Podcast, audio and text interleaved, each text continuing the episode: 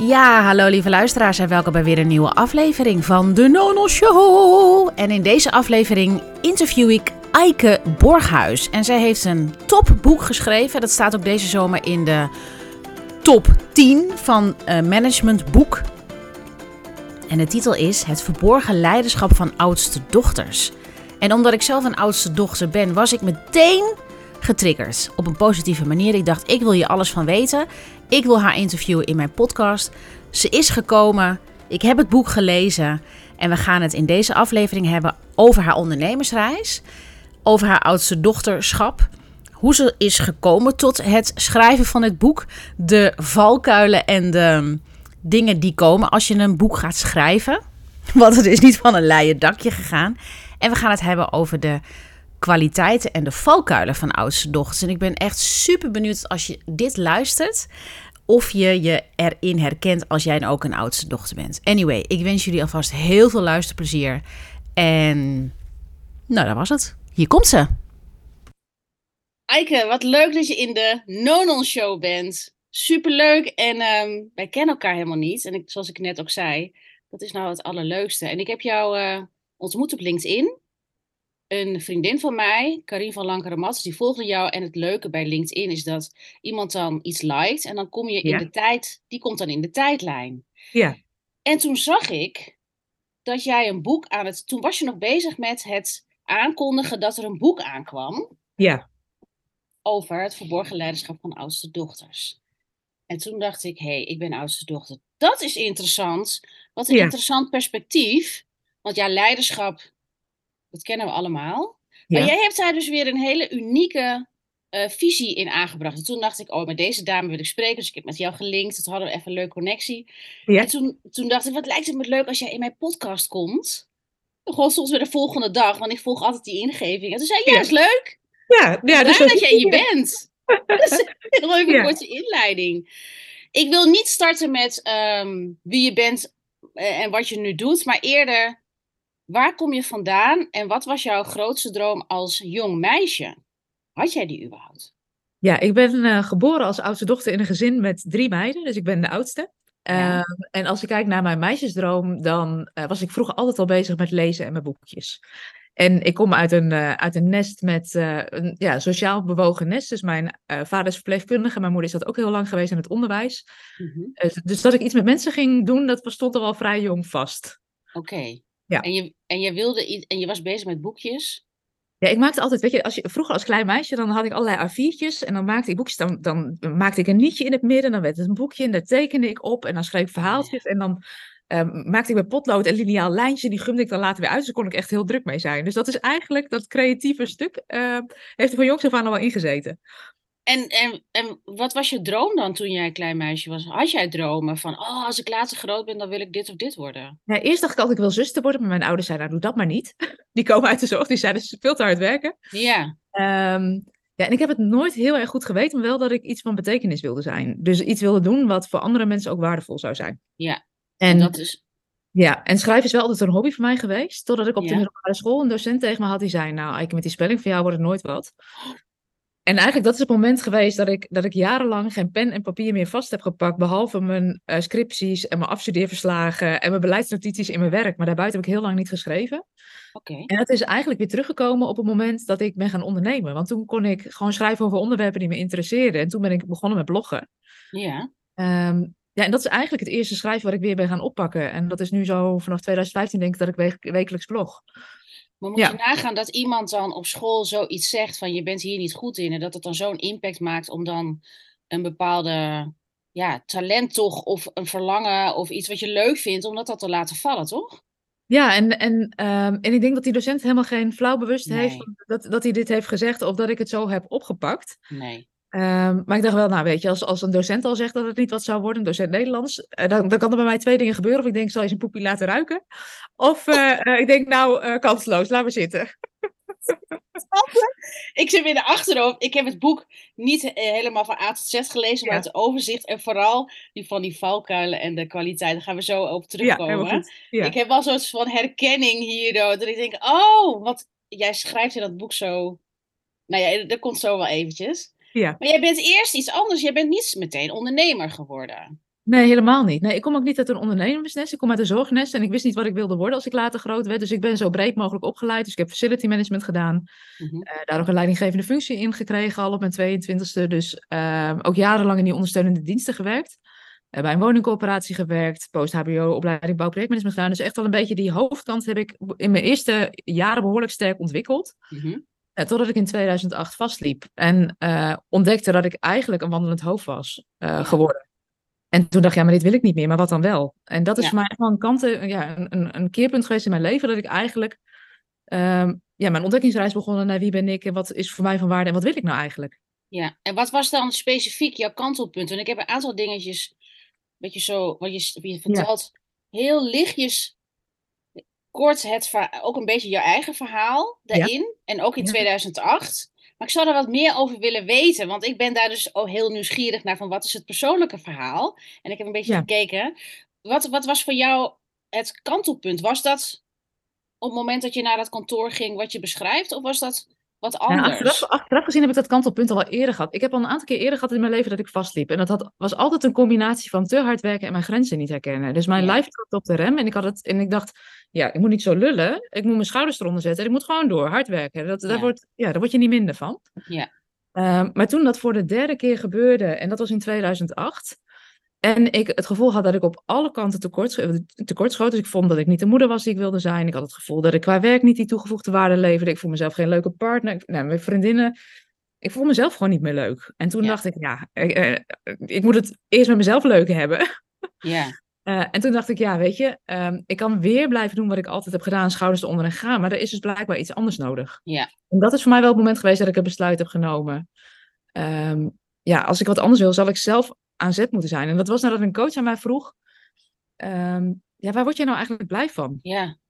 Ja, en toen wist ik het echt niet. Ik had echt geen flauw idee. Dus ik denk, ja. eh, Was dat, was dat een soort van confrontatie? Want je moet bewust worden ergens met: hé, maar wat ik doe, dat, dat werkt niet. Je moet bewust Nee. worden dat je het zelf doet, toch? Ja, Want je ja, bent eerst en- helemaal ja. niet bewust ervan. Nee, en wat, en, wat, en wat er ook gebeurde in die periode is dat er ook best wel schaamte op zat. Want ik dacht, aan de buitenkant heb ik het allemaal prima voor elkaar. Hè? Ik heb een carrière, ik heb een leuke, leuke vent, eh, gezonde kinderen, we hebben een huis. Alle, aan de buitenkant was alles helemaal prima. Ja, Van binnen voelde het heel leeg. En toen dacht ik, ja, maar dit- zo, zo wil ik het niet. Nee. En dat Nee. is wel echt, eh, en dat is echt met vallen en opstaan geweest. Hè? En nog Ja. wel eens dat ik in mijn oude valkuilen schiet. En de, eh, ehm, maar dat is wel het moment geweest dat ik het, dat ik het anders ben gaan doen. dat was een soort Ja. van: oké, dit is too much. Ja, zo wil ik het. Maar ook echt, zo, zo, zo wil ik het niet meer. En hoe dat wel, dat weet ik niet. Maar dat, dat moet ik dan maar gaan ontdekken. Is dat, is dat wat jij nu noemt? Zo wil ik het niet meer. Was dat ook bij de, niet de persoonlijkheid van de oudste dochter, maar wel, maar misschien is dat ook een kenmerk van op het moment dat je bewust bent, maar dit wil ik niet meer, dat je dan ook zegt, ja, maar nou gaan we het ook niet meer zo doen. Ehm, ik denk dat oudste dochters eerst nog een aantal keer proberen om hun schouders eronder te zetten. Om te denken, ik moet niet, moet niet klagen, hup door. Eh, Mhm. Maar als ze eenmaal besluit nemen van ik wil het anders. Dan ze, hebben ze ook de wilskracht en het doorzettingsvermogen om het wel Ja. anders te gaan doen. Ah, ja, ja, ja. Als ze het besluit hebben genomen, dan komt die wilskracht en die Ja, maar- daadkracht komt dan weer. Ja, maar wat je daarvoor vaak ziet is dat oudste dochters van jongs af aan zo gericht zijn op hun omgeving. En dat is, begint vaak al in het gezin van herkomst waarin je opgroeit, maar ook op school. We worden vaak gewaardeerd voor wat we doen en niet voor wie we zijn. Ja. Eh, dus we worden vaak ook gewaardeerd op dat harde werken en op doorleren, op studeren, op eh, verantwoordelijke functies eh, aannemen. Ehm, en wat heel veel oudste dochters komen op een gegeven moment op zo'n punt van ik weet wel wat ik niet meer wil, dat voelen ze wel, maar wat ze dan wel willen, dat weten ze niet. En, en dat, ze zoeken, proberen heel vaak om dat zelf uit te zoeken, maar dat lukt je niet alleen. Dan heb je eigenlijk Nee. altijd een spiegel van buiten voor nodig, die, die je spiegelt, die Zeker. andere perspectieven laat zien. Ja, dus, dus en, en dat is heel vaak dat zegt, ja, ik moet mijn hulpvraag heel helder hebben. Waarvan ik zeg, ja, dat hoeft niet. Weet je, voelen dat je het anders wil, Is genoeg. is voldoende om eh, met iemand samen te gaan kijken eh, wat dat andere dan zou kunnen zijn. En wat Ja, ja. ook denken, ze zijn ook wel rigoureus. Hè? Van als ik eenmaal besluit neem, dan moet het ook nu en snel en het liefst Ja, ja, ja. Ja, ja, ja. Ja. En daarvan zeg ik vaak ook van, weet je, je hoeft niet je hele leven overhoop te gooien. Het mag ook echt stapje voor stapje. Ja, Ehm, ja, en als je op dagelijkse basis andere dingen doet, dan krijg je na een jaar of na verloop van tijd echt een ander resultaat. Ik vind het zo grappig, want er zitten dus, dit zijn dus hele kleine dingen. Nou ja, kleine dingen. Als jij het dus benoemt, dan wordt het al heel helder. Ja. voor de luisteraar die nu aan het luisteren. Ik heb al een aantal mensen waarvan ik denk, oh, ik hoop dat zij zo deze aflevering gaan luisteren en het boek gaan kopen. Want inderdaad je eigen zoektocht. Van, Ja. maar hoe zit het dan in elkaar? Dat doe je ook zelf. Ja. En als je het dan in een boek ziet, dan denk je, oh, oh, oh. En dan hoef je het, is het ook heel makkelijk. Dat is namelijk ook het effect van, dit zo helemaal in het, dat had ik. Dan lees Ja. dat boek. En denk ik, oh, al die punten heb ik proberen. Ik ben ook coach en eh, begeleid ook mensen in leiderschap, bla bla Ja. bla. Heb ik dat ook allemaal? Ik bedoel het namelijk ook niet allemaal via een methode. Dat moet ik een eigen methode van maken. Ja. Wat ik ook zie dat jij in je eigen boek hebt gemaakt. Met de reis van de heldin en zo allerlei verschillende methodieken en dingetjes daarin weer passend. Klopt dat? Ja. Ja, maar daarin wel, oudste dochters, wat we vaak doen is we pionieren ook door uit het bestaande. Dus we verzamelen van wat, wat heeft voor ons gewerkt, wat zien we dat werkt. Dat brengen we samen en dat brengen we verder. Ja. Dus je ziet dat oudste dochters ook niet, vaak niet enorme innovatoren zijn. Ze bouwen vaak door uit het bestaande wat er is. Wel met van hoe, hoe kan ik nou dat geheel versterken? Hoe kan ik nou impact maken voor, voor, voor meer dan mijzelf? Mhm. Ehm, maar we bouwen vaak wel door op wat er is. Ja, ja. Oh, dat is wel weer een leuk. Deze had ik nog niet. Staat het ook in het boek? Ik heb niet Ja. alles in, hè, in Nee, je kan detail. Oké. Ik Ja, had nee, niet want- alles in detail gelezen. Want ik wilde ook niet alles weten voordat ik eh, met jou ga praten. Want Ja. dan denk ik, ja, dan ben ik al heel met voor- voorbedachte, met voorkennis. Dat is niet leuk. Ja, Maar het staat wel ergens in het boek. ja. Ja, dus je mag het lekker lezen. Dus jij bent dus, eh, en toen, 2008, toen dacht je, nou oké, nou niet meer. En met, met een coach gewerkt. En toen, wat heb je toen? Toen wist je dus niet Nee, en wat toen je wilde doen. Nee, wat ik wel, wat ik in die periode wel ontdekte, is dat ik niet in verbinding was met mijn lijf. Dus mijn lijf gaf al veel langer allerlei signalen. In het weekend had ik vaak hoofdpijn. Vakanties, de eerste dagen was ik heel onrustig, werd vaak ziek. Dus ik dacht, ik moet ook iets met dat lijf. Dus ik dacht, nou, ehm, dat hoofd is heel sterk ontwikkeld, maar ik heb ook nog een intuïtie en, ehm, en een lijf. Ja, hoe kan, ik dat, hoe kan ik dat meer gaan bewonen? Dus ik ben begonnen met intuïtieve ontwikkeling. Mhm. En ehm, ik weet nog wel dat mijn man zei toen ik zei, nou, ik wil een cursus intuïtieve ontwikkeling gaan doen. Dat hij zei, zet die bezem stil maar in de garage. Dat was echt zijn eerste reactie. Ja, ja. En dat is eigenlijk het begin geweest om mezelf steeds beter leren kennen, van vertragen. Ehm, en in die periode kwam ik in aanraking met het opstellingenwerk. En toen dacht ik, wat een vaag doe. Zo'n toneelstukje moet dan gaan helpen. Dus ik was heel sceptisch. En dat heeft echt wel een jaar geduurd, denk ik. Totdat hij eh, steeds vaker omhoog kwam. Ik, ik kreeg een advertentie. Iemand zei, oh, je zou eens iets met een opstelling moeten kunnen doen. Of, ehm, en toen dacht ik, ja, weet je, hij komt nu drie keer voorbij. En inmiddels Ja. wel als iets drie keer voorbij komt, dan, dan heeft het me iets te vertellen. Dan mag ik er Ja. iets mee. Ja. En toen ben ik een opstelling gaan doen voor mezelf. En dan vielen zoveel puzzelstukjes op zijn plek dat ik de deur ben uitgelopen. En zelfs tegen mijn man zei, ik ga de opleiding doen. En twee Ja. weken later zat ik in de opleiding in Groningen. Met twee peuters thuis, een man met rugklachten. Maar ik voelde zo, dit, dit, ik voelde echt, dit, dit komt door me heen. Ik word geleid, alles, Ja. alles viel op zijn plek. Ik kon een auto lenen van een vriendin. Eh, het geld was er nog niet helemaal beschikbaar. Maar ik kon bij vrienden logeren die ik al de hele tijd niet had gezien. Maar die zeiden, oh, kom maar langs, welkom. Ja. Ja. Ehm, Dus alles, het leek alsof alles in elkaar viel om dit mogelijk te maken. Ja. En toen heb je die opleiding gedaan. Heb je, werkte je toen in je huidige functie op dat moment? Nee, toen werkte ik nog in, in loondienst. Ehm, en toen ben ik eigenlijk, eh, wilde ik eerst het systemisch werk, dus familieopstellingenwerk, meer toepassen in mijn werk, maar dat paste niet. En toen dacht ik, ja, waarom doe ik het dan niet zelf? Dus zo ben ik Mhm. mijn eigen bedrijf begonnen in 2012. Mhm. En als je dan kijkt, wa- want ik was, was opgeleid in familieopstellingen, organisatieopstellingen, dus mijn bedrijf heet ook Stroom 8, inzicht en ontwikkelen voor mens, team en organisatie. Oh, wauw. Lekker breed, daar kan iedereen in. En ook heel lang. Ja, ook dat, ook dat. Dus ik, ik heb in het begin alle beginnersfouten gemaakt als ondernemer die ik kan maken. Want ik dacht, nou, als ik eenmaal mijn website online heb en ik heb een logo, dan staan de klanten in de rij. En toen was ik echt, ik was oprecht verbaasd. Dat dat niet dit- dat dat gebeurde. niet gebeurde. En dat ik heel erg bezig was met iedereen moet aan de opstelling, terwijl ik helemaal niet helder had van waar heeft iemand nou last van, waar loopt iemand nou tegenaan. Dus, dus ehm, ja, echt wel heel veel beginnersfouten gemaakt. Totdat ik in 2015 ook ontdekte, ja, weet je, als ik dat ondernemerschap serieus wil nemen, dan moet ik ook dat ondernemerschap gaan leren. Want toen kreeg ik ook het inzicht van ja, het ondernemerschap is een vak en dat kan je gewoon leren. En toen dacht ik, Ja, oh, maar ik dacht dat ik het gewoon moest kunnen. ja, ja. En dat is ja, voor mij ja. echt wel een moment geweest dat ik dacht, ja, ik- of ik, ik ga stoppen met mijn bedrijf, of ik ga nu door. Maar als ik doorga, moet ik dit deel van het vak ook eh, leren. Mhm, mhm. Ja, dat is voor mij heel bepalend geweest. Omdat ik een jaar later ook echt mijn baan heb opgezegd in loondienst en echt volledig voor mijn eigen bedrijf ben gegaan. Toen in 2016, na een Ja. aantal jaren, Ja. een beetje zo vreubelen, noem ik het maar Ja. even. Want in het begin, de eerste drie jaren, als je geen ondernemers achtergrond hebt of iets, dan ben je aan het vreubelen. Of je doet niet, hè, ja, dat is in Ja, en ik deed het één of twee dagen in de week, want de rest Ja, was ik ja. En Ja. ik werkte in loondienst. Dus, dus, en, en in 2016 kwam ik weer op het punt dat ik dacht, ja, ik ben weer hetzelfde aan het doen als in 2008. Ik ben weer veel te hard aan het werk. Ik doe alles half. Ja, Ik kiezen. En toen heb ik met mijn man overlegd. Ik zeg, ja, weet je, eh, hoe spannend ik het ook vind, ik voel aan alles het was iedere keer zeg je baan op, zeg je baan op, zeg je baan op. Ja, ik denk, ja, nu ga ik het ook gewoon doen. Ja. Ja, en toen kreeg ik ook nog wel weer de test, want mijn leidinggevende zei, ja, ik, eh, ehm, want ik had gezegd, ja, ik kan mijn baan niet goed doen, want er was een bepaalde functionaris die, waarmee ik heel nauw moest samenwerken en die was al een tijd niet aanwezig. Mhm. Ehm, dus ik had gezegd, nou, dat was een van de redenen voor mij om die baan op te zeggen, want ik kon mijn werk gewoon niet goed doen. En toen kwam hij smiddags naar me toe en toen zei hij, eh, nou, wat, je, wat ik wil dat je meeneemt in je overweging, is dat er vanaf maandag een nieuwe collega start. Ehm, dus mocht je toch willen blijven, willen je eigenlijk liever niet kwijt. Oh, loyaliteit. Ja, dus er kwam meteen inderdaad dat loyaliteitsstuk. Want ik had, een, weet je, ik had een fantastisch team waarmee ik werkte. Ik had een leuke baan. Ehm, eh, maar ik voelde ook, mijn, mijn toekomst ligt ergens anders. En kies je dan voor veiligheid, want ik werkte bij de gemeente. En dat is best een gouden kooi met de deur open. Het is goed Mhm. geregeld, salaris was prima. Ja, en durf je dan die stap te zetten naar dat onzekere bestaan van ondernemerschap? Ja. Ehm, maar ik voelde ook, weet je, als ik mijn klanten eh, eh, gun dat ze bezield leven en werken en hun eigen keuzes maken, dan heb ik het voor te leven. Ja. Dus eh, ik voelde ook van als ik, als ik congruent wil zijn in wat ik mijn klanten bied, dan moet ik het voorleven. Dus dat, dat is ook de reden geweest dat ik toen de sprong wel heb gewaagd. En is, het dan, is dat dan, is dat ook iets van oudste dochters, dat, dat besef Ja, van ik moet mijn waardes leven, dus het is een soort integriteit en Ja. con- hè, congruent willen leven, en dan op basis daarvan, dan ga ik het toch gewoon doen. ja, met vallen en opstaan, want soms schiet je er ook nog wel eens uit. Hè? Want als ik nu bijvoorbeeld naar, naar dat, naar dat boek, wat nu ineens gewoon heel goed ontvangen is, Mhm, daar had ik wel over gedroomd en daar had ik wel ge- ge- gehoopt en daar heb ik ook mijn acties wel op gezet. mhm. Maar dat het zo ontvangen zou worden, zou ik niet, dat had ik niet van tevoren bedacht. Dus ik heb nu een periode waarin het en mijn bedrijf loopt gewoon door. En je hebt de promotie van dat boek, wat ontzettend leuk is, en, maar ook tijd en aandacht vraagt. Ja, Maar ik laatst ook voelde dat ik denk, oh, wacht even. Ik ben zelf even niet meer helemaal aan het voorleven waar ik, waar ik mijn klanten gun. Dus ik denk, Mhm. oh, wacht, hoe heb ik nu mezelf weer te herpakken? Ja.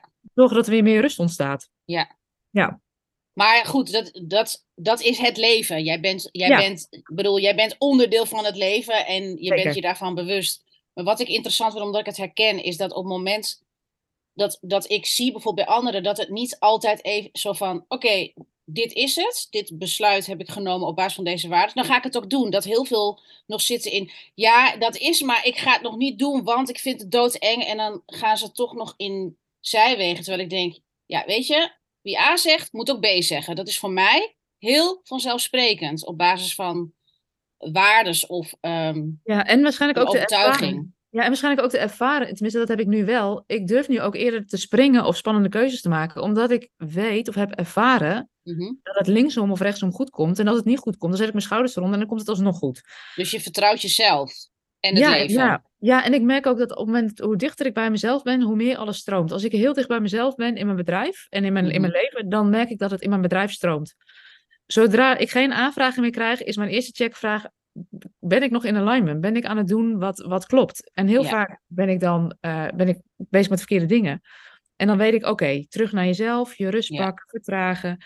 Ja. Wat valt erin? Daar beweeg ik in mee. En dan stroomt het ook weer met klanten. Dus dat is heel bijzonder. Ik krijg instant feedback van of ik voorleef, wat ik mijn klanten. En als dat niet klopt, klopt mijn klanten voelen dat ook. Maar jij, jij kijkt daar ook naar en je neemt dat serieus. Ja. En niet iemand anders kan zeggen, oh, dat is eh, een, zo'n heksengebeuren. Of dat is, eh, hè, want het, het is, eh, dat is niet dat iemand dat tegen je zegt, maar het leven die zegt dat tegen je. Ja.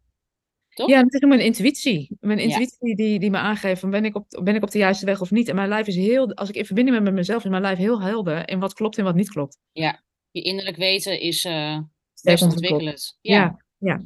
Dus je gaat met dat bedrijf, bedrijf aan de slag. We zitten in 2016 Ja, en nu zijn we in 2023. ja. Wat is in die afgelopen jaren, wat hebben in de afgelopen jaren, in die jaren zich afgespeeld voor jou? Nou ja, wat, wat ik denk wat wel eh, een belangrijk moment voor mij is geweest, is in 2019 geweest. Toen eh, mijn bedrijf liep lekker, eh, dus het, het stroomde, het ging goed. En ik, ik voelde iedere keer dat ik toch vastliep in de marketing. Dat ik denk, de, er is ergens een rode draad die ik niet te pakken krijg en wat is die nou? Mhm. Toen ben ik met een coach aan de slag gegaan, Selma Voeker, marketingcoach. En ik vroeg aan haar van, kun je me helpen? Want er zit een rode draad in mijn bedrijf en ik, ik, ik zie hem niet. Mhm. Dus nou, in gesprek, in gesprek over wie is je ideale klant. ehm, en, en wat er toen gebeurde is dat ze me op een gegeven moment de vraag stelde, maar wie, met wie werk je nou het allerliefste? Wat is nou die rode draad tussen jouw ideale klanten? En toen riep ik uit, ja, dat het oudste dochters zijn. Om vervolgens eigenlijk meteen ook te zeggen, maar dat is niet handig hoor, want die doen het allemaal wel zelf. Dus ik had ook eigenlijk meteen bedacht, dus ja, weet je, leuk dat ik dat nu ontdekt heb, maar daar, daar ga ik niet voor kiezen.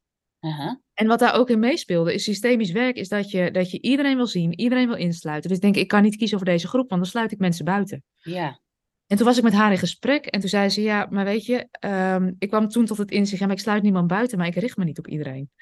En dat was voor mij dat ik eh, de keus kon maken om, ehm, ja, om, om daar wel voor te kiezen. En wat wel bijzonder is, is dat als ik achteraf terugkijk, weet je, ehm, want ik krijg heel vaak de vraag, hoe weet je nou dat jouw klanten oudste dochter zijn? Mhm. En dat weet ik, omdat ik systemisch werk. Dus ik maak als ik een intake heb met een, met een potentiële klant, altijd even een tekening van hoe ziet dat gezin eruit. Ja. Ik weet van mijn klanten welke plek en positie ze innemen in dat gezin. Ja. En achteraf gezien is in 2014, 2015 al het eerste zaadje geplant. Want toen hebben Lisette en Wies een boek geschreven, Het Oudste Dochter Effect. En ehm, zij dachten, we gaan een boek schrijven en dan nodigen we 100 oudste dochters uit en dan gaan we vieren dat dat boek er is. Mhm. En toen dachten ze, we draaien het om. We gaan 100 oudste dochters uitnodigen en dan gaan we met hun allerlei dingen onderzoeken. En dat wordt input voor een boek. En achteraf gezien ben ik daar een van de workshopleiders geweest. Oh. Dus daar- Achteraf gezien het eerste zaadje al geplant. Oh, En dat heeft jaren geduurd. Weet je, van Ja. tussen 2014 en 2019 ben ik me daar niet bewust van geweest. Nee. Ehm, en ik heb ook daarvoor nooit geschreven over oudste dochters. Maar waar ze zich in herkenden, is de problemen Ja. en de verlangens waar die oudste dochters zich in herkennen. Ja, maar dit vind ik wel heel mooi dat je dit zegt. Want soms Ja, is dit dus al aan de hand. Zonder wat jij ook eh, terecht zegt, Ja. je bent je niet van bewust. Want je zit gewoon op een pad of op een tijdlijn of op wat ook. Alleen soms ben je niet bewust van die rode draad. En nee. zijn er al zo zaadjes. En op Ja. het moment dat jij, oh, dit is het. Ja, dan valt alles nog meer op zijn plek. Het is telkens Klopt. alsof dingen nog meer op zijn plek vallen. Klopt. Toch? Ja dus, ja, dus eigenlijk vanaf 2019 ben ik me echt specifiek gaan richten op oudste dochters. En dat heeft Mhm. gewoon in mijn bedrijf heel veel veranderd. En wat Ja. ook wel bijzonder was, want in die periode, want, want nou ja, wa- wat herkennen heel veel oudste dochters nou? Ook in die periode ben ik heel veel in gesprek geweest met oudste dochters. En omdat ik systemisch werk ook in organisaties, werk ik graag met vrouwen in de top van de organisatie. En dat is niet dat ik alle oudste dochters niet leuk vind, maar met die vrouwen in de top, als je met hun systemisch werkt, heeft dat effect op het hele systeem daaronder. Mhm. Dus de impact van werk met deze leiders is groot. Dus ik voel al wel, weet je, daar, daar gaat mijn hart sneller van kloppen. Mhm. En ik ben in gesprek gegaan met die oudste dochters. En wat ze eigenlijk allemaal los van elkaar zeiden. Weet je, ik kan die verantwoordelijkheid dragen. Van die, van die leidinggevende functies, van die bestuurdersfuncties, het ondernemerschap. Maar het voelt wel heel alleen. Ja. En wat ze eigenlijk allemaal los van elkaar zeiden. Ik voel dat ik toe ben aan die volgende stap. Maar ik weet niet zo goed wat die volgende stap is. En wat ze allemaal los van elkaar zeiden. En ik neem mezelf al voor om eh, daar tijd en ruimte voor te nemen. Maar het lukt me niet, want ik laat de agenda van anderen altijd leidend zijn. En toen Mm. dacht ik, 1 en 1 en 2 is, is 3. En toen dacht ik, ja, dan ga ik ze bij elkaar brengen. Dus zo zijn in 2019 voor mij ook de jaargroepen ontstaan. Mhm. Waarin ik eigen groep oudste dochters bij elkaar breng op leiderschapsposities. Waarin we een jaar op ontdekkingsreis gaan. Om eh, dat leiderschap te verstevigen, maar dan vanuit zachtheid. Dus vanuit Ja. dat systemisch leiderschap. Wie ben jij als leider? Wat is voor jou van waarde? Ja. Welke keuzes passen daarbij? Dat je leert werken met die onderstroom. Dus wat, Ja. wat wordt er niet gezegd? Wat speelt er wel mee? Wat voel je? Ja, en die gelijkgestemdheid in die groep is fantastisch. Dus het is echt een, een feestje. Dus vanaf 2009 ben ik helemaal on track. Ik kan me dat voorstellen als ik in, in een groep zit met oudste dochters die ook in leiderschapsposities zitten, die dus ook die kant op zijn gegaan. Ja. Om eh, die verantwoordelijkheid, want die kunnen makkelijk de verantwoordelijkheid dragen. Dan hoef je alleen maar, één, dan hoef je alleen maar een paar dingen te zeggen. En denk, ik, oh, wat een herkenning. En dan voel je ook minder alleen tegelijkertijd. Natuurlijk, en wat heel bijzonder ja. zit. Ik kreeg het laatst van een van die vrouwen terug. Die zegt: Het is wel heel bijzonder dat dit een groep met vrouwen is. Want heel veel van die vrouwen zeggen ook alleen een vrouwengroepje. Weet je, daar heb ik helemaal geen zin in. Nee, Ehm, maar ze zei: van ja, weet je, al deze vrouwen kunnen zichzelf dragen. ja.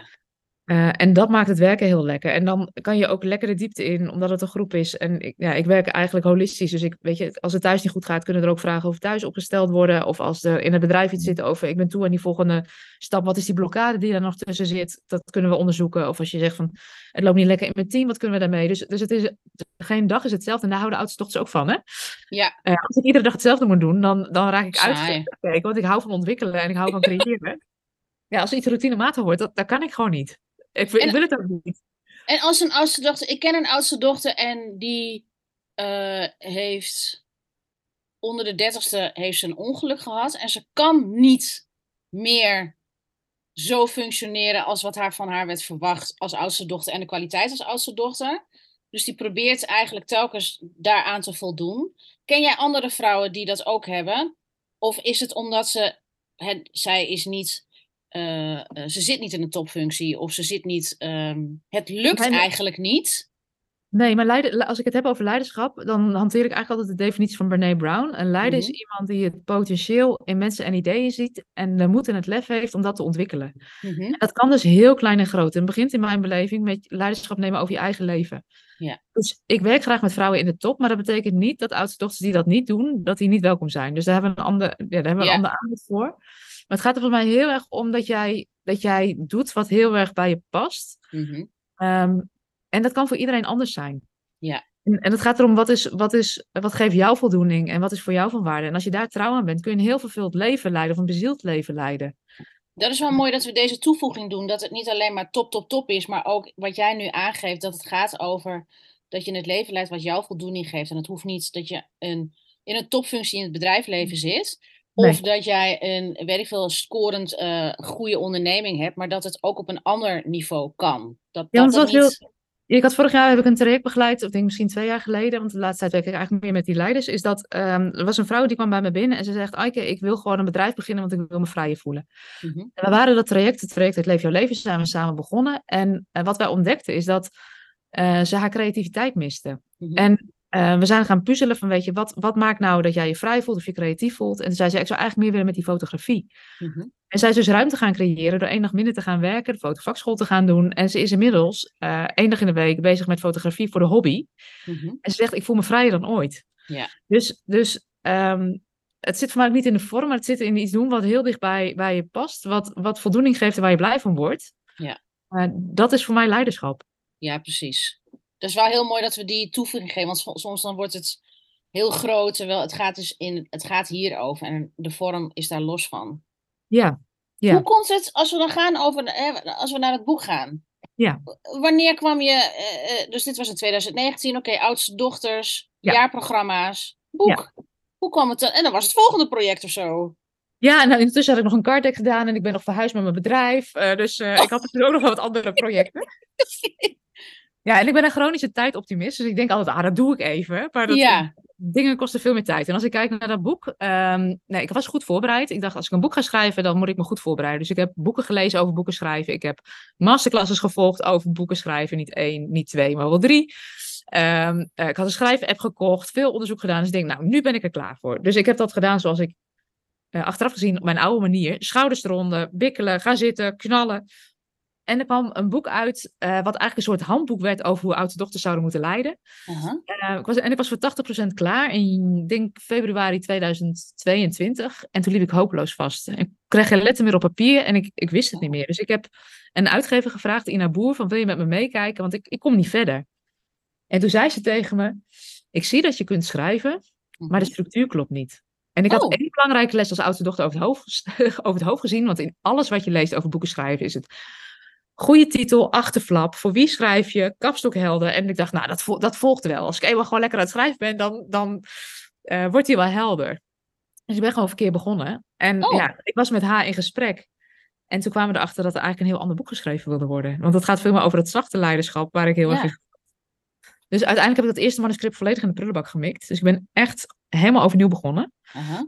Ehm, en ik dacht ook, dit moet ik anders doen dan de vorige keer. Dus ik heb ruimte gecreëerd. Dus ik ben meer in de weekenden gaan schrijven. Want mijn bedrijf liep ondertussen ook gewoon door. Dus de weekenden was ik veel aan het schrijven. Af en toe had ik een schrijfweek. Dat mijn man thuis de boel regelde met onze dochters. Dat ik op pad kon. En Mhm. op een gegeven moment heb ik toen het manuscript eh, aangeleverd bij, eh, bij de uitgever. En toen dacht ik, nou, ik heb alles erin zitten. Volgens mij eh, is het nu, zitten we nu op de goede lijn. Mhm. En toen belde ze me en zei ze, ja, ik zie dat je kan schrijven.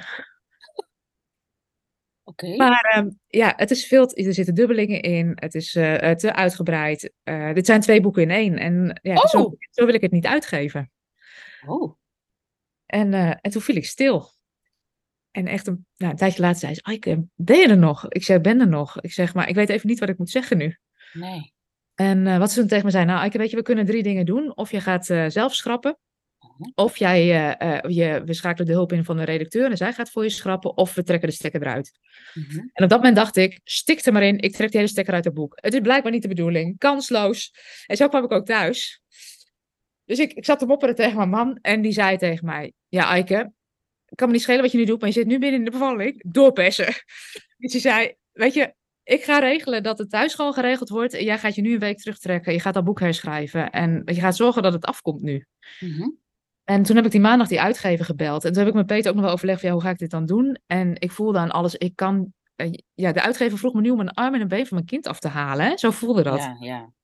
En ik zei tegen haar, ik kan het niet. En dit is echt nieuw als oudste dochter, want eh, ja, ik ben natuurlijk gewend om het altijd zelf en alleen. Ik moet het zelf kunnen. Mhm. Eh, en toen hebben ze daar een uitgever of een redacteur bij gehaald. En die heeft dat heel zorgvuldig en netjes gedaan. En er kwam echt een boek terug waarvan ik dacht, oké, weet je, de, de belangrijkste boodschap zit erin. Ja, Ehm, en ik ben weer gaan herschrijven. Dus zo heb ik dat manuscript herschreven tot het boek wat er nu is. En er waren een paar dingen die konden er niet in blijven. Die heb ik op een extra pagina op mijn website gepropt. Zo van, nou, voor wie verdieping wil, hier kan je nog de diepte in. Eh, want die gaan we niet wegdoen. Die zijn, dat is waardevol. dat is Ja, waardevol, ja, dan ja. kan die zomaar weg. Ja, en ik denk voor mensen die die verdieping willen, is het ook waardevol. En, en, en voor sommige mensen is het gewoon ook helemaal goed zoals een boek er nu ligt. Ja, Ehm, ja, en zo, zo eh, is het boek eh, tot stand 28. gekomen. Ja, 28 april in de voorverkoop gegaan. En 17 mei kwam het uit. Ja. Toen waren de eerste en de tweede druk waren uitverkocht. ja, geweldig. Gefeliciteerd. Ja. Ja. Ja, dubbel en dwars ook verdiend. Want het is ook leuk dat je aangeeft hoe dit proces is gegaan. Dat het niet zomaar is, oh, ik schrijf een boek en het is klaar. En, Nee, dat daar gewoon echt dat het een hele bevalling is. Ook omdat je Ja. het nog nooit eerder hebt gedaan. Dat je Ja. niet meteen hulp, andere mensen hulp hebt gevraagd. Maar gewoon zelf, oh, dan ga ik zelf al die vaardigheden. En dat het redacteur heel goed zijn werk kan doen bij de beste schrijvers, toch? Ja, nee, dat klopt. niet? Dat klopt. Ja, en, en ook weet je, de kwaliteit van een boek is ook echt vergroot door het samenwerken met de uitgever. Dus, dus ik, en, Ja. en dat was wel interessant, want het heeft ons echt wel geschuurd met de uitgever en mij. Want we zijn allebei twee oudste dochters, weten allebei goed wat we willen. Maar we hebben elkaar steeds weer weten te vinden op dat, dat gezamenlijk belang. En dat is gewoon een waardevol boek voor de lezer. En, en, ehm, en ze zegt, het was wel grappig, wel achteraf zei ze, ik heb je wel eens vervloekt in het traject. Want ze zegt, je bent echt zo'n pippelterrier. Als je eenmaal vast hebt, laat je niet meer los. Nou, jij dus ook. En zij dus ook, ja, maar Ja. wel, daardoor is het, ja, is het ook gewoon geworden tot wat het nu is. Precies. Ja. Voor de mensen die niet niks weten van het boek, wilde ik heel, heel even kort alleen maar inzoomen op één stukje. Helemaal goed. En dat is die kwaliteiten en de valkuilen. Helemaal goed. Dat als mensen het dan helemaal niet lezen, dan kunnen ze in ieder geval dit horen. En misschien de titel van het boek nog even. Ik denk dat we Oh, daar ja. hebben gehad. Het verborgen leiderschap. Het verborgen leiderschap van oudste dochters. Oké, dan heb ik meteen een vraag daarover. Waarom noem je het verborgen leiderschap? Ik noem het verborgen leiderschap omdat heel veel oudste dochters wel die leiderschapsposities vervullen. Dus wel eh, al een leiderschapspositie innemen, maar Mhm. zichzelf niet zien als leiders. En als jij jezelf niet ziet als een leider, dan is het Mhm. vaak heel lastig om ook het leiderschap op je te nemen wat erbij hoort. Omdat we vaak heel kritisch zijn op wat we beter zouden moeten doen. Mhm. Ehm, vaak ook anderen naar voren schuiven op het moment dat de, dat de credits komen. Heel vaak schuiven een oudste dochter dat team naar voren of anderen naar voren van we hebben het samen gedaan. Dus ze, ze Mhm. zetten zichzelf niet zo op de voorgrond. Mhm. Ehm, en heel veel oudste dochters hebben een oud beeld van leiderschap. Dus we hebben vaak een beeld van een man, masculien, eh, eh, gericht op macht. Terwijl oudste dochters altijd op zich zoek zijn in mijn beleving naar de verbinding en het versterken naar het grote geheel. En als je kijkt naar de geschiedenis waarin wij zijn opgegroeid, we hebben, als je kijkt naar de geschiedenisboek, we hebben nooit veel vrouwelijke voorbeelden gehad over hoe je als Nee. vrouw leider kan zijn. Nee, dat klopt. En deze tijd vraagt ook om ja, dat holistisch leiderschap of dat verbindend leiderschap. Mhm. Ehm, en ik zie oudste dochters dat van nature doen, omdat ze dat in het gezin vaak ook al hebben gedaan. Ze hebben vaak al gezorgd voor anderen. Ze kijken niet alleen naar zichzelf, maar naar het grote geheel. Ze springen in gaten die vallen of dreigen te vallen. Dus, dus ehm, ja, ze kunnen de verantwoordelijkheid dragen. Ik denk dat dat wel het belangrijkste kenmerk is van oudste dochters. Die verantwoordelijkheid kunnen dragen, het ook doen, ook op de plekken waar mensen geen zin in hebben. Hè? Bijvoorbeeld in de Mhm. politiek. Eh, dan moet je echt een, een lange adem hebben, wil je daar dingen eh, in verandering in kunnen brengen. En veel oudste dochters kunnen dat en doen dat ook. Nu heb je ook inderdaad in het, in het kort heel even al die kwaliteiten je langs. Nou, niet bijna, bijna een aantal kwaliteiten. Ja. Dus dat was het verborgen leiderschap. Dus zeg, je- als, jij, ja, als jij het hebt over kwaliteiten van oudste dochter, je hebt ze net een aantal genoemd, maar we doen het even wat trager, zodat het de, Ja, luisteraar Sorry. kan horen. de eerste, weet jij, jij weet ze uit je, uit je hoofd natuurlijk, hè? Of niet? Ik heb een boekje wel. Ik, ik, ik, ken, ze, ik ken ze uit mijn hoofd, maar Pagina 31. De Nee, zes het- kwaliteiten van oudste dochters. Dat, jij, en jij begint met. ja, het grote verantwoordelijkheidsgevoel. Ja. Iedere oudste dochter kent dat grote verantwoordelijkheidsgevoel. Ja. En daadkracht. Je zegt daadkrachtig en je hebt een groot verantwoordelijkheidsgevoel. Ja, en vanuit dat verantwoordelijkheidsgevoel en gericht zijn op het resultaat, waar willen we met elkaar naartoe, zetten ze ook hun schouders eronder en gaan ze er ook voor.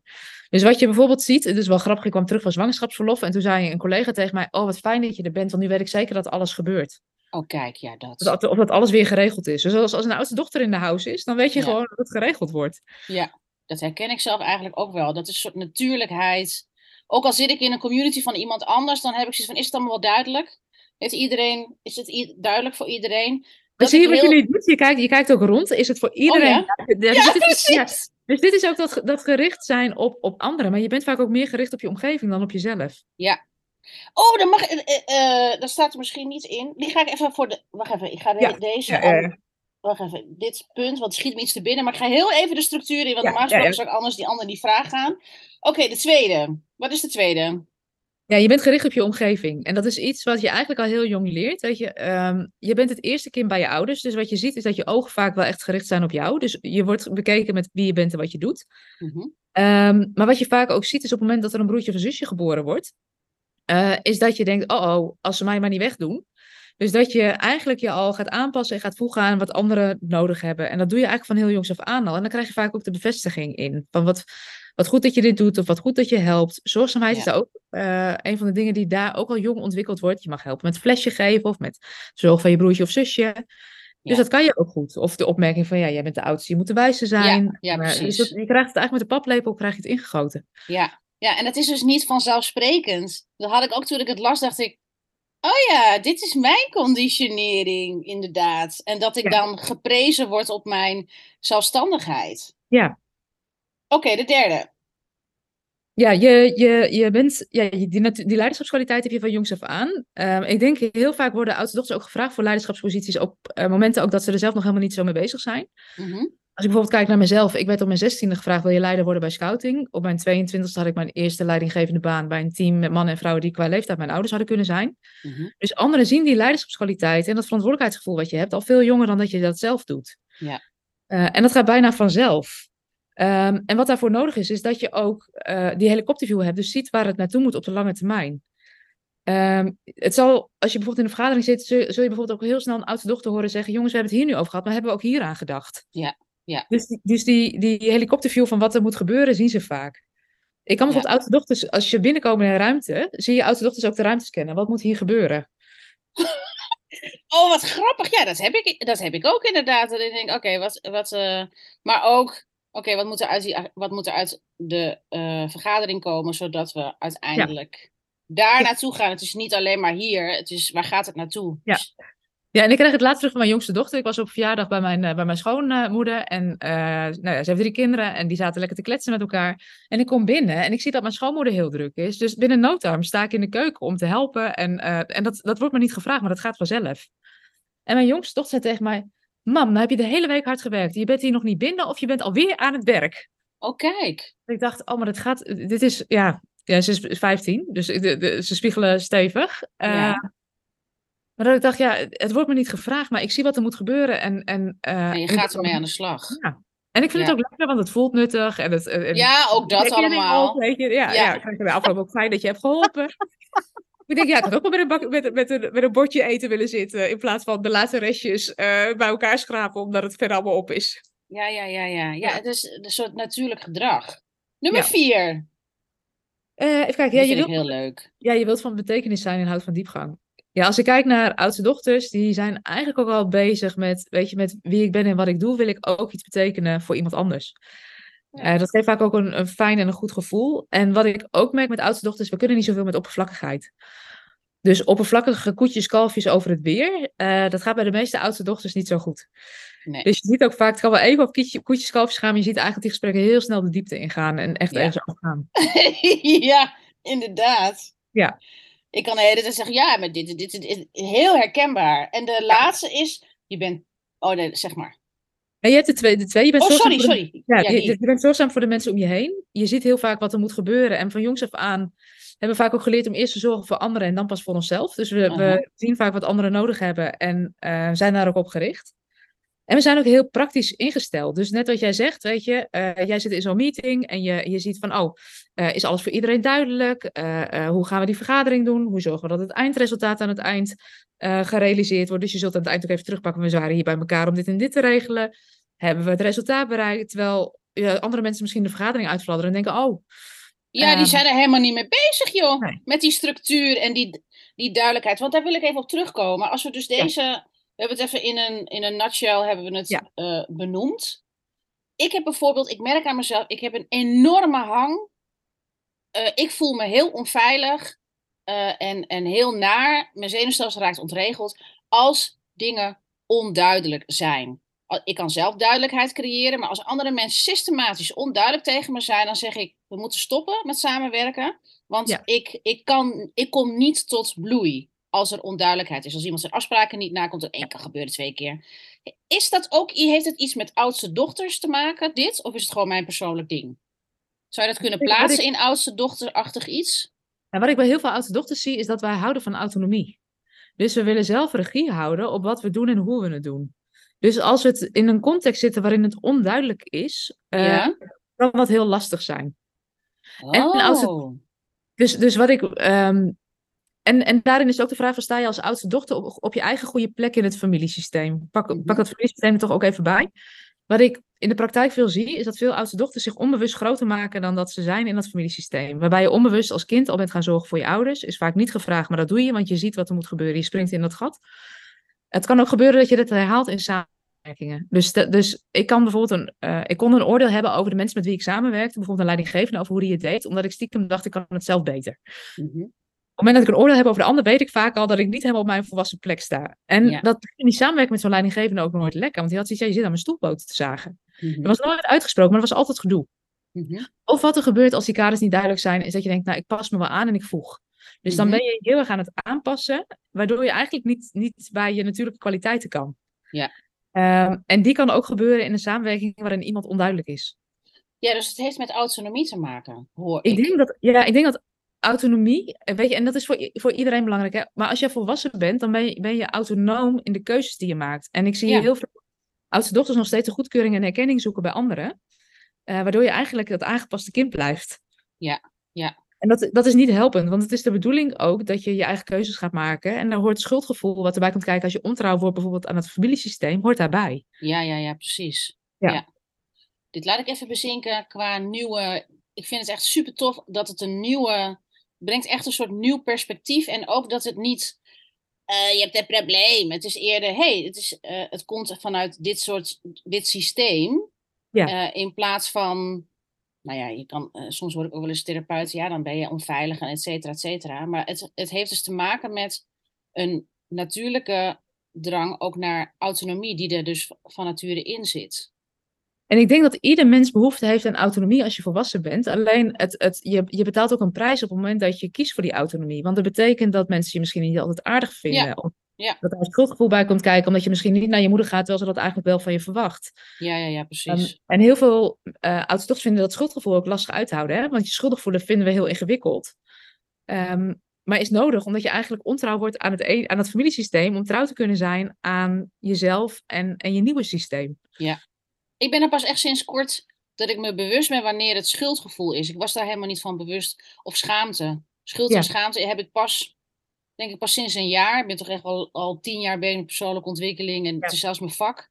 Dat ik Ja. het pas identificeer. En dat ik nu bijvoorbeeld Brené Brown, waar, die jij ook quote in jouw boek. Met als je in de arena staat, dan mag je feedback geven, zoiets achtigs. En als je niet in de arena staat, dan eh, mag je je mond even dicht houden. Ja, Ehm, wat wilde ik nou zeggen? Dan ben ik het even kwijt.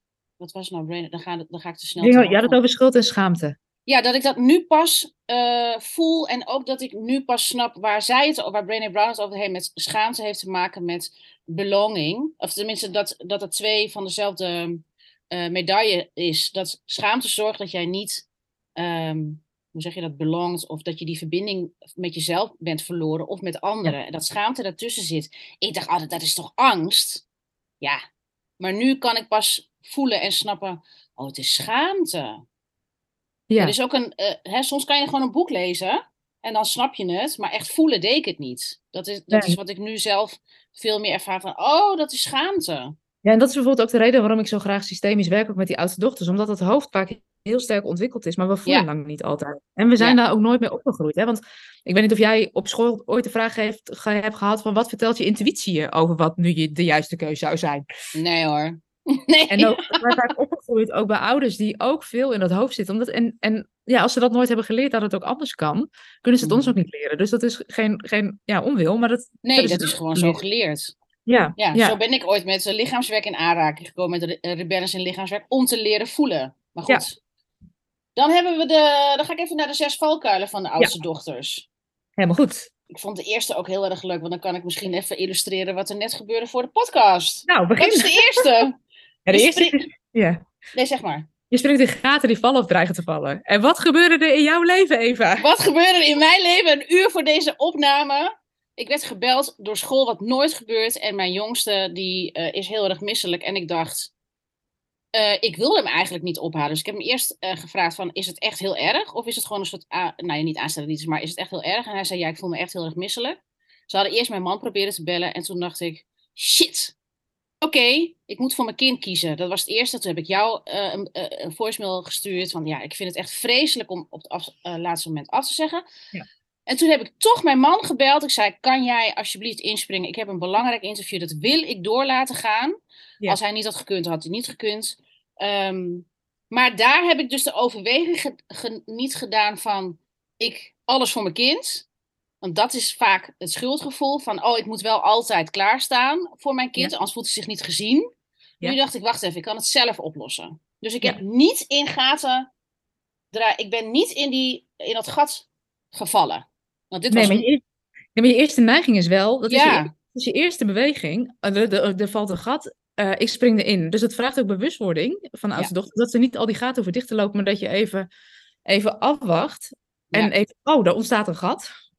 Wie zou dit gat kunnen vullen? Of wie zou dit, Ja. in plaats van dat je er al in zit. Ja, Ehm, en ik merk het bijvoorbeeld ook met mijn, mijn dochters ook. Ik werk natuurlijk veel als coach, dus ik heb veel klantsessies. Eh, eh, bij mij, mijn meiden weten van, van in ieder geval de laatste jaren, dat als er wat is, dat ze hun vader moeten bellen. Mhm. Ehm, dus op school zeggen ze ook, ja, je moet niet mijn moeder bellen, je moet mijn vader bellen, want die neemt tenminste op. Eh, Ja, En af en toe ja. ook, ja, ben ik dan eh, eh, een slechte moeder? Nee, ik denk, weet je, we hebben dat Nee. gewoon anders geregeld. En, en we zijn er voor onze meiden en we hebben daar een, een andere taakverdeling dan die misschien standaard is. ja, ja, precies. Ja. De tweede. Vind ik ook wel leuk. Ja, je legt de lat hoog voor jezelf. Wat je Ja. ziet als oudste dochter ziet doen, dan gebeurt het goed. En als ik bijvoorbeeld kijk naar mijn studententijd. ik was altijd voorzitter van de studentengroepjes. Want dan wist ik in ieder geval zeker dat het kwaliteit was. En als de rest het niet goed deed, dan, dan zorgde ik er wel voor dat het... Ja, je zit te lachen. Ik ben aan het lachen, want mijn neiging was zo, maar ik, de afgelopen jaren doe ik het echt minder. Ja. Maar dit is wel, ik moet zo lachen, want het is echt een feest van herkenning. En wat ik leuk vind is dat jij als coach zelf dit ook ervaart. Dus dan kan je nooit echt, je bent expert op oudste dochter en je bent het zelf ook nog, weet Ja. je?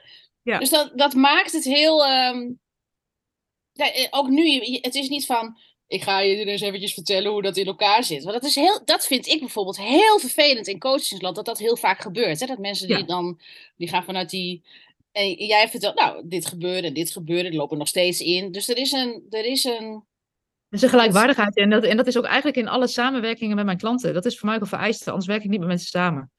Het is, een, het is een, echt een gelijkwaardig samenwerkingsproces. En volgens mij is dat ook de definitie van een coach. Het is een creatief proces waarin je Ja. nieuwe mogelijkheden gaat ontdekken. Ehm, waarin ik ook, ook af en toe eerlijk ben over mijn eigen worstelingen en de valkuilen waar ik instap. En ik merk dat dat de verdieping brengt in de coaching. ja, Eh, omdat, doordat ik zelf af en toe ook mijn, mijn ervaringen deel, eh, dat niks gek is.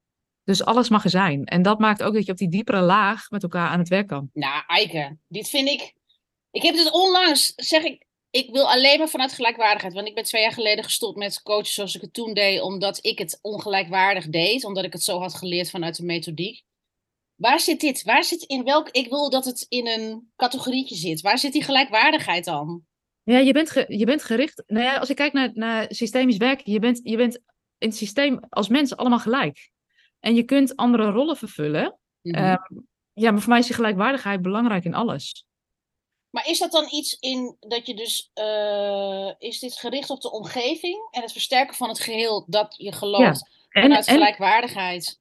Ja, en, en waar ik ook naar kijk, weet je, je, je, je hebt het met elkaar te doen. Dus er is sprake van een binding. Dus je hebt elkaar allemaal nodig Ja, om met precies. elkaar die volgende stap te kunnen zetten.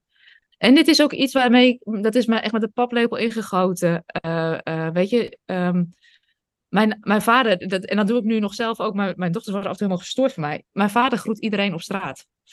Dat doet hij van jongs af aan. En ik doe dat ook. En mensen, ja, Peter en mijn kinderen vinden het af en toe heel irritant. Zeg, ken je die mensen? Nee, die ken Nee. ik niet. Maar ik, ik maak even oogcontact en ik zie Ja. iemand. Ja, Ja, dat is voor mij normaal. ja, Ja, dus, dus ja, de gelijkwaardigheid is voor mij heel belangrijk. En ik merk ook als, ik heb ook een tijd geleden had ik een gesprek met een potentiële klant.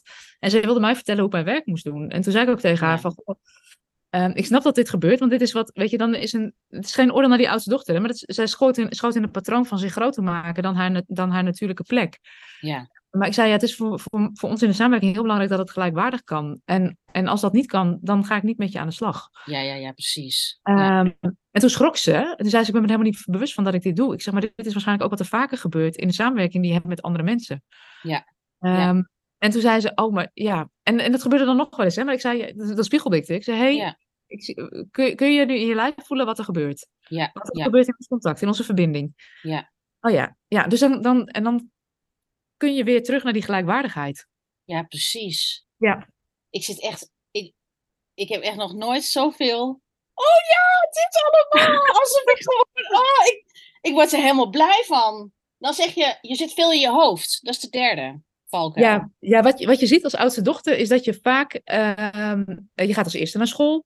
Eh, op school word je vaak, ehm, krijg je erkenning en waardering voor wat je allemaal leert, wat je allemaal weet, wat je allemaal kent. Mhm. En het schoolsysteem zoals waar wij nog in zijn opgegroeid, is dat we heel veel kennis van buiten naar binnen hebben gelaten. Dus het is het reproduceren van feitjes. Ehm oudste dochters leren gemiddeld gezien ook lang door. Dus, dus dat hoofd wordt eigenlijk in onze ontwikkeling gewoon heel lang uitgedaagd. En dat lijf wordt eigenlijk daarin niet meegenomen. En wat er daardoor gebeurt, is dat we eigenlijk eh, ons heel erg laten leiden door onze ratio, door onze innerlijke rechten, die van alles vindt over wat we zouden moeten, hoe we het zouden moeten doen. Maar dat we eigenlijk die stem van die intuïtie, van het innerlijk weten, dat we daar geen verbinding mee hebben. Ja. Ehm, en dat levert dus problemen op in mijn beleving, want het betekent dat je je laat leiden door wat je gedachten allemaal zeggen. En die zijn niet altijd even lief en helpend. Nee. Ehm, ja, en je lijf ligt niet, is mijn ervaring. Dus, Ja. dus wat ik ook wel eens tegen klanten zeg, zo van, ook op het moment dat je het hebt over samenwerking, van wat gebeurt er in je lijf, weet je? Wat, wat gebeurt er in je buik? Gaat die open of gaat die dicht? Mhm. Ehm, en vervolgens, en wat gebeurt er nu in je hoofd? Ja, Ja. ik voel dat mijn buik opent en ik voel dat mijn hoofd allerlei bezwaren begint op te, op te Ja. lepelen. Ja, logisch. Dat is je veiligheidsinstinct, wat, wat je waarschuwt voor verandering, die alles hetzelfde wil houden. Ja. Ehm, dus ik leer oudste dochters ook echt van, wat vertelt dat lijfje? Ja, ja. Ja. Mooi. En dan, je hebt, En dat, je ja, gaat- dus het is echt die beweging. En het hoofd mag er ook heel zijn, hè? Het is hoofd, het is Ja, hoofd, ja, ja, ja, hoofd ja, hart, ziel. Het, het is, het is die verbinding. Ja, want ik heb, eh, ik heb dus die lichaamsgerichte opleiding gehad en ik heb of de, eh, eh, gedaan, hoe heet het, in, klaar in 2013. En Ja. waar ik altijd moeite mee had, was dat het alleen maar ging over het lichaam. Dus het was hoofd, van, van hoofd naar lijf naar ziel. Het was heel erg lichaam en ziel, lichaam en ziel. Totdat ik zelf merkte, maar wij, het hoofd is ook onderdeel van het lichaam. En het hoofd Zeker. heeft hele goede rationele vaardigheden. Kijk, als ik mijn hoofd nu niet functioneert, dan kan ik geen structuur meer aanbrengen in het gesprek. Want dan ben ik, oh, en oh, eh, eh, dan ben ik zo Ja. bezig. En dat is niet handig voor een structuur. Nee, dus daar is- heb ik mijn hoofd voor. Ja, en dat beschrijf ik ook wel in het boek. Weet je, je bent zelf ook een systeem. Ja, Dus jij als bent ook een systeem. En dat betekent dat dat allemaal ook met elkaar uitwisselt en met elkaar in verbinding staat. En dat, ja, als je die doorstroming op al die vlakken hebt, dan, dan gaat het gewoon het makkelijkst met je of het beste met je. ja, precies. De vierde. Je gaat ongemerkt gaat over je eigen ongemerkt- grenzen heen. Ja, grenzen voel je vaak in je lijf. Dus, Mhm. dus eh signaal als hoofdpijn, last van je schouders, last van je nek, buikpijn op het moment dat je iets moet gaan doen wat je eigenlijk niet wil. Als je veel in je hoofd zit, voel je die signalen niet. Ja. Dus als ik, ehm, als ik achteraf terugkijk naar 2008, dan heeft mijn lijf al veel eerder signalen aangegeven dat ik over mijn grenzen heen ging. Altijd hoofdpijn in het weekend, ziek in de vakanties.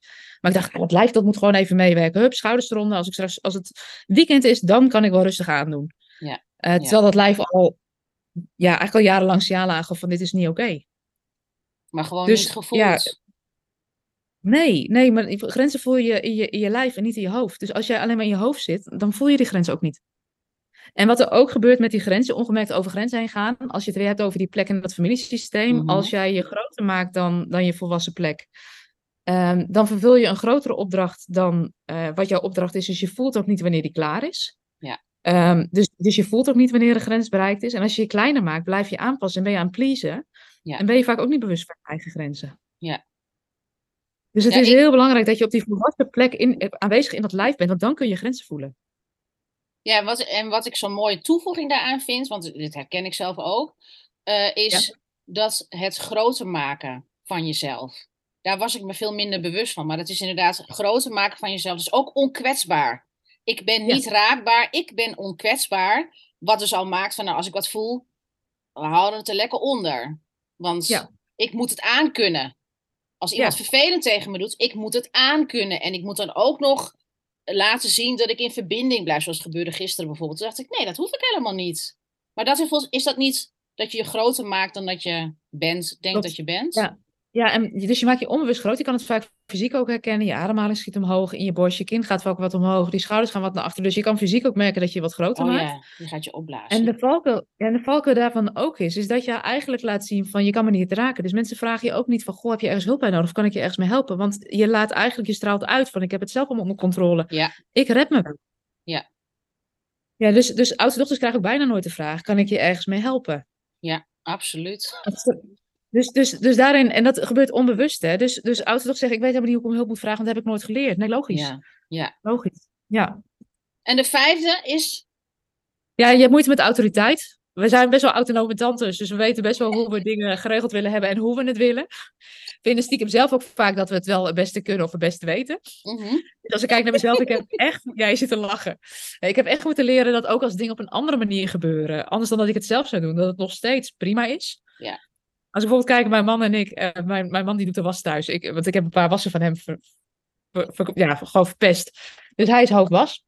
Um, en in het begin had ik wel eens irritaties over. Peter die, die uh, hangt de was op zoals het uit de machine komt.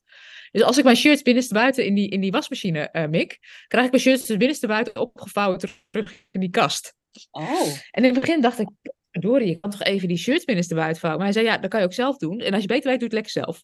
Ja, maar ik denk, mijn, shirt, in mijn shirt zijn schoon, er zitten geen kreukels in. Uh, uh, het is prima. Het is alleen anders dan dat ik het zelf zou doen. Ja. Dus ja, inmiddels leer ik ook, net... eindresultaat is hetzelfde, de manier naartoe is iets anders, ook prima. Wat heerlijk om te horen dat bij jullie thuis de was gedaan wordt door je. Want dat, dat gebeurde bij ons thuis ook. Mijn vader, niet hier thuis. Ja, maar mijn vader deed altijd de was thuis en mijn moeder niet. Mijn moeder die uh, houdt helemaal niet van het huishouden. Het was vrij. Dat is een heel ding geworden altijd vroeger met als ze dan bij verjaardagen zaten. Nou, nou was het bij de was. Dan ging de buurvrouw er onder elkaar de was. Ja.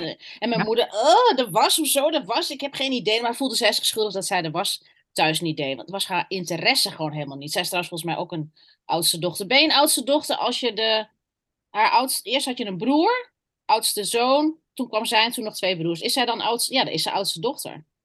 Ja, ze is de oudste dochter in het gezin, maar ze, heeft niet, ze Ja. is niet de oudste dochter in de zin. Want wat je, er zit, ik heb heel lang gedacht dat dat hetzelfde was, maar er zit verschil in. Wat je ziet bij oudste dochters, de eerstgeboren dochter in het gezin, Ja? die zijn meer gewend om te pionieren.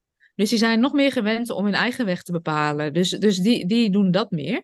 En wat je Oh. ziet bij de oudste dochters in het gezin, is dat zij vaak al wel ze zijn mee geweest met hun broer naar school brengen. Dus niet alles doen ze voor het eerst. Ze hebben al wel een voorbeeld. Maar die oudste dochters in het gezin worden vaak bevraagd op eigenschappen die we zien als vrouwelijk. Dus ehm, daarin zie je vaak in de opvoeding dat er van mannen iets anders wordt verwacht dan van vrouwen. Dus, dus oudste dochters in het gezin worden, die herkennen vaak ook veel wel in wat ik beschrijf. En toch zijn er verschillen. Ja. En Ja. ik noem het ook wel eens een functionele achtergrond. Dus wat ze ook wel eens zeggen, ja, mijn broer die doet het niet. Weet je, cadeautje regelen voor papa en mam voor de verjaardag. Mhm. Eh, dat ze zeggen, ik spring in dat gat wat ontstaat. Omdat dat Oh, eigenlijk ja. van een vrouw wordt dat je die, die zorgzaamheid hebt. Ja, ik snap het. Maar Ja. dan wil het niet zeggen dat dat iets van nature is. Je doet het in het systeem om het gat te vullen. Ja, ja, en daarin zie je ook wel eens dat soms ook jongste dochters wel eens op de plek van de oudste dochter komen te staan. Omdat, ze, omdat bijvoorbeeld de oudste dochter het niet kan, omdat ze een handicap heeft, omdat ze dacht, die druk kan ik niet aan, ik vertrek. Dus sommige, als je als oudste dochter eh, vlucht uit dat systeem, kan het ook zijn dat er in die kinderrij daar weer een verschuiving in, in plaatsvindt.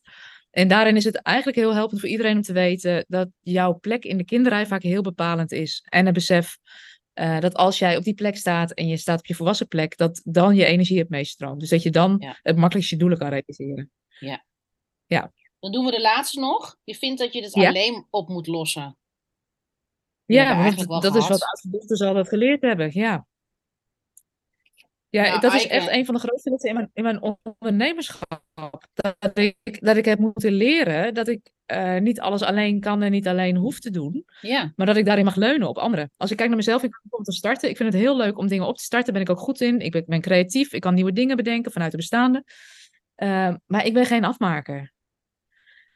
En ehm, daardoor bleven in, in de eerste jaren bleven dingen hangen op 80%, 85%, omdat ik dat laatste stukje bijna niet kon. Of ik moest echt op mijn tandvlees. Ja. En inmiddels weet ik dat. Dus ik heb mensen om me verzameld die het heel Ja. leuk vinden om dingen mooi te maken, om dat laatste stukje af te maken. Ehm, Ja, precies. waardoor ik veel meer resultaten boek, omdat ik hulp inschakeel voor die dingen die ik niet goed kan. Ja, want je kan niet, je kan niet alles zelf, ook al denk je dus Nee. eerst dat je het zelf kan. Als, de, Ja. Als er nou oudste dochters luisteren en denken, oh my goodness, ik herken me hier zo in. Ehm, ik zou dus wel wat meer willen weten van die Eike. Wat zouden ze Ja. dan kunnen doen? Behalve het boek eerst zijn- lezen. Ja, ik heb een oudste dochter podcast. Dus de oudste dochter Oké. podcast zou een inspiratieplek kunnen zijn waar, je, waar, ze, eh, eh, waar ze wat inspiratie op kunnen doen. Mhm. En wat ik denk, wat belangrijk is voor oudste dochters, want heel vaak zie je dat oudste dochters behoorlijk streng zijn. Dat ze zeggen, ik weet dat ik het anders wil, maar het lukt me niet. En ze worden vaak heel streng naar zichzelf. Mhm.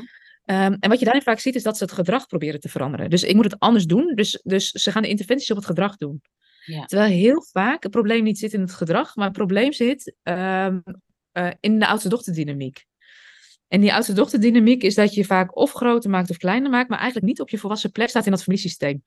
En mijn ervaring is dat als je dat weet, dat, de Mhm. oplossing, dat daar de oplossing ligt, Mhm. eh, dat het veel makkelijker wordt om die verandering die je graag wil, wel te realiseren. Oh, wauw. Ja, dus dat de oplossing op een andere plek ligt dan waar je hem nu zoekt. Nou, ik hoop dat. eh, nou, voor mij heeft het al heel veel kleine inzichtjes. Dat het een soort van toevoeging. Want Ja. ik vind het ook belangrijk om het te begrijpen. En ik Ja. vond het super tof dat jij een boek erover hebt geschreven. Dat vind ik altijd Ja. nog wel even. Dan heb je voor mij eigenlijk de allerhoogste status als ondernemer. ja, maar dat vind ik serieus, want dit is gewoon een bevalling. Dit is echt wel. Als je dit kan. Met een Ja. bepaalde methodiek, et cetera. Nou ja, dat vind ik. Ik vind dat. Ja. eh, Ja. Ehm, jij doet jaarprogramma's, dus als mensen met jou zouden willen werken, zouden ze misschien in een jaarprogramma kunnen stappen. Nou ja, ik ga allemaal van die gegevens in de show notes zetten. Ja, wat we vaak zeggen is, al- als je als oudste dochter voelt na het, na het horen van zo'n verhaal en je voelt Mhm. dat, je wat zou, dat je daar wat anders in zou willen, neem gewoon contact op met ons voor een afspraak en dan kijken we of en hoe we je verder kunnen helpen. Ja. En eh, ik werk niet meer alleen, ik werk samen met een aantal coaches, dus eh, eh, soms is het ook even kijken van, ja, hoe kunnen we je beste helpen? Ja. En zoiets is altijd vrijblijvend en verplicht je tot niks. Dus, Ja. En ook, die is ook belangrijk, je hoeft je vraag nog niet helder te hebben. Een gevoel dat je wat anders wil is genoeg, want wij kunnen je helpen met die vraag verhelderen. ja, precies. Oh, Ja. wat geweldig. Jij kent gewoon jouw doelgroep door en door. Ik wil Ja. je hartelijk danken voor je aanwezigheid. Ik heb genoten van deze aflevering. Ja, En het was voor heel de fijn, Eva. Hè? Het was heel fijn, Eva. Dankjewel voor de Ja. uitnodiging. En voor de luisteraars zeg ik nu eh dankjewel en tot de volgende.